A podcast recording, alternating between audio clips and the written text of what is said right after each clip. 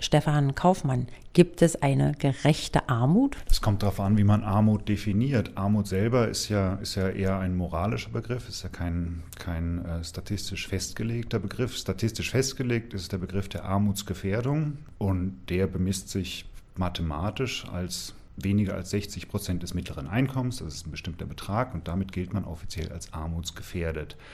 Ob dieser Betrag jetzt gerecht ist oder nicht, ist ja eine normative Frage. Das muss jeder für sich selbst entscheiden. Die Einkommen und die Vermögen in Deutschland sind ja ungleich verteilt. Das ist ja kein Geheimnis, das weiß jeder. Es gibt wenige sehr reiche, es gibt einige in der Mitte und es gibt viele auch arme. Und das ist einfach die Verteilung, die ist bekannt, die ist berechnet, die ist veröffentlicht. Jetzt kommt es nur darauf an, wie wird diese Verteilung bewertet. Das ist ein umkämpfter Begriff. Ähm, man kann zu dieser Verteilung sagen, ja, die ist gerecht, oder man kann sie für ungerecht befinden.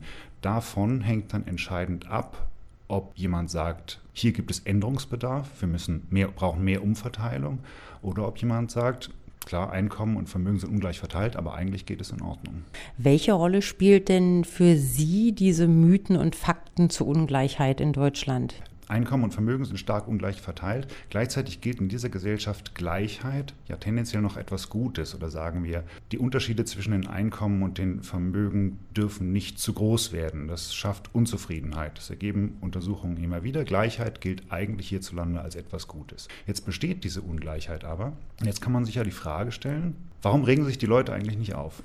Dass sich die Leute nicht aufregen, kann ja nicht daran liegen, dass die Ungleichheit unbekannt ist. Bekannt ist sie. Also müssen Mechanismen am Werke sein, die dafür sorgen, dass die Leute sagen, ja, die Ungleichheit gibt's, aber sie geht schon in Ordnung. Und welche ne-, Mechanismen sind das? Da gibt es einige. In der Broschüre sind die äh, nacheinander aufgezählt. Der erste Punkt ist immer, dass zum Beispiel gesagt wird, die Armen sind eigentlich gar nicht arm.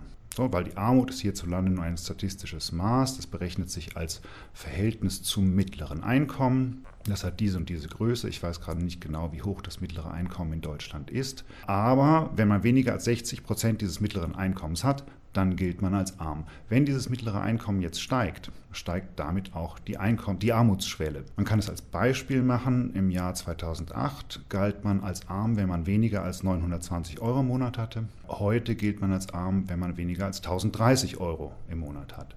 Das bedeutet, die Armutsschwelle, die Schwelle, ab der man als arm gilt, ist gestiegen. Jetzt gibt es Leute, die sagen, 1030 Euro im Monat, das ist doch immerhin mehr als die Leute in Bulgarien oder viel mehr als der Bettler in Indien. Da kann man doch nicht von Armut sprechen. Das ist das eine Argument.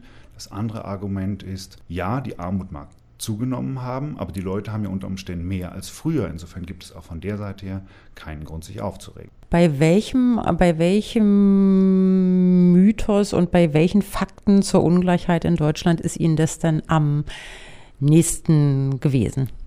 Die zwei zentralen Begriffe, um die die Armuts- und Ungleichheitsdebatte hierzulande herumschwimmt, ist einmal der Begriff der Leistungsgerechtigkeit und der Begriff der Chancengleichheit. Das sind eigentlich die beiden Begriffe, unter denen die Ungleichheit hierzulande noch besprochen wird. Die Leistungsgerechtigkeit ist mir ganz besonders unangenehm, weil äh, sie behauptet, dass die Menschen, die wenig haben hierzulande, die sind halt nicht leistungsfähig, die sind halt zu faul, zu dumm, strengen sich nicht genug an, wohingegen die Menschen, die viel haben, die sind eben leistungsbereit, leistungsfähig, die sind talentiert, die arbeiten richtig und man kann auf diese Weise das Einkommen oder die Einkommensposition, die jemand hat, ob jemand arm ist oder reich, kann man erfolgreich individualisieren. Das liegt dann an den Menschen selbst und die Gesellschaft oder die Wirtschaft kann nichts dafür. Das war der eine Punkt. Und Sie haben gesagt, es gibt noch einen zweiten. Mit der Chancengleichheit.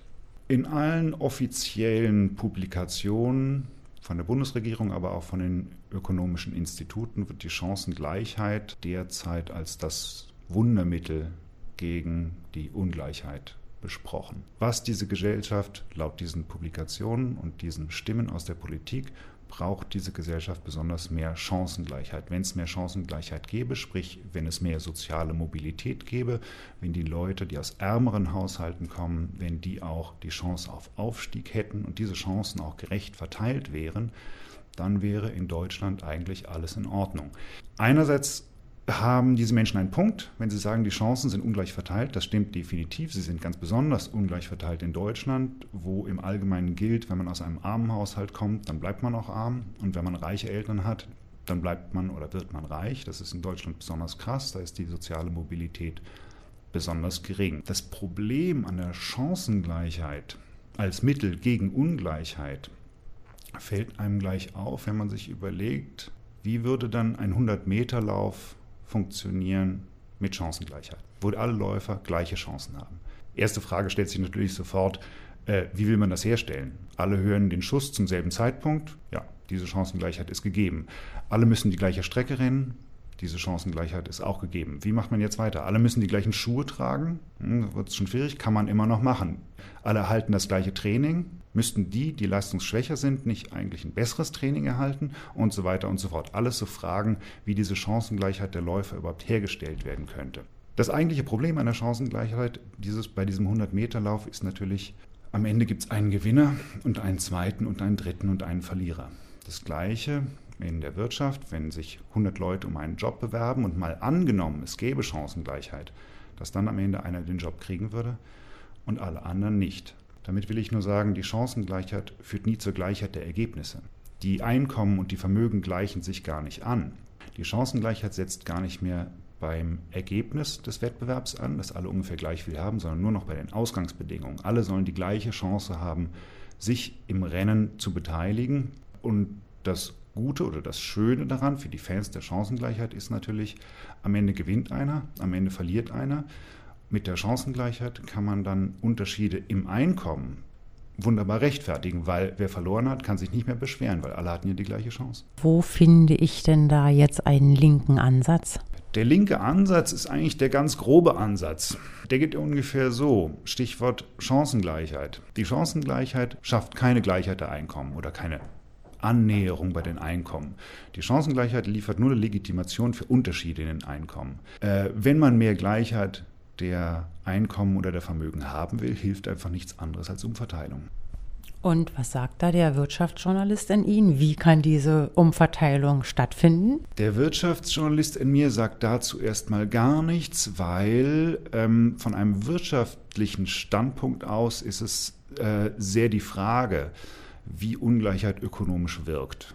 So, insofern, es gibt, äh, es gibt Quellen wie den Internationalen Währungsfonds, der sagt, mehr Gleichheit führt zu mehr Wirtschaftswachstum. Es gibt andere Quellen, die sagen, nein, mehr Ungleichheit führt zu mehr Wirtschaftswachstum.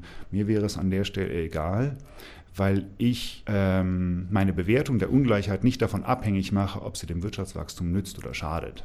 Ich finde, Ungleichheit geht nicht dadurch in Ordnung, dass sie, äh, dass sie dem Wirtschaftswachstum schadet. Ich sehe es nicht ein, warum einige Leute so sehr viel haben und andere wenig. Und das wäre mein Ansatzpunkt. Das ist ein normativer Ansatzpunkt, kein ökonomischer. Okay, vielen Dank. Dankeschön.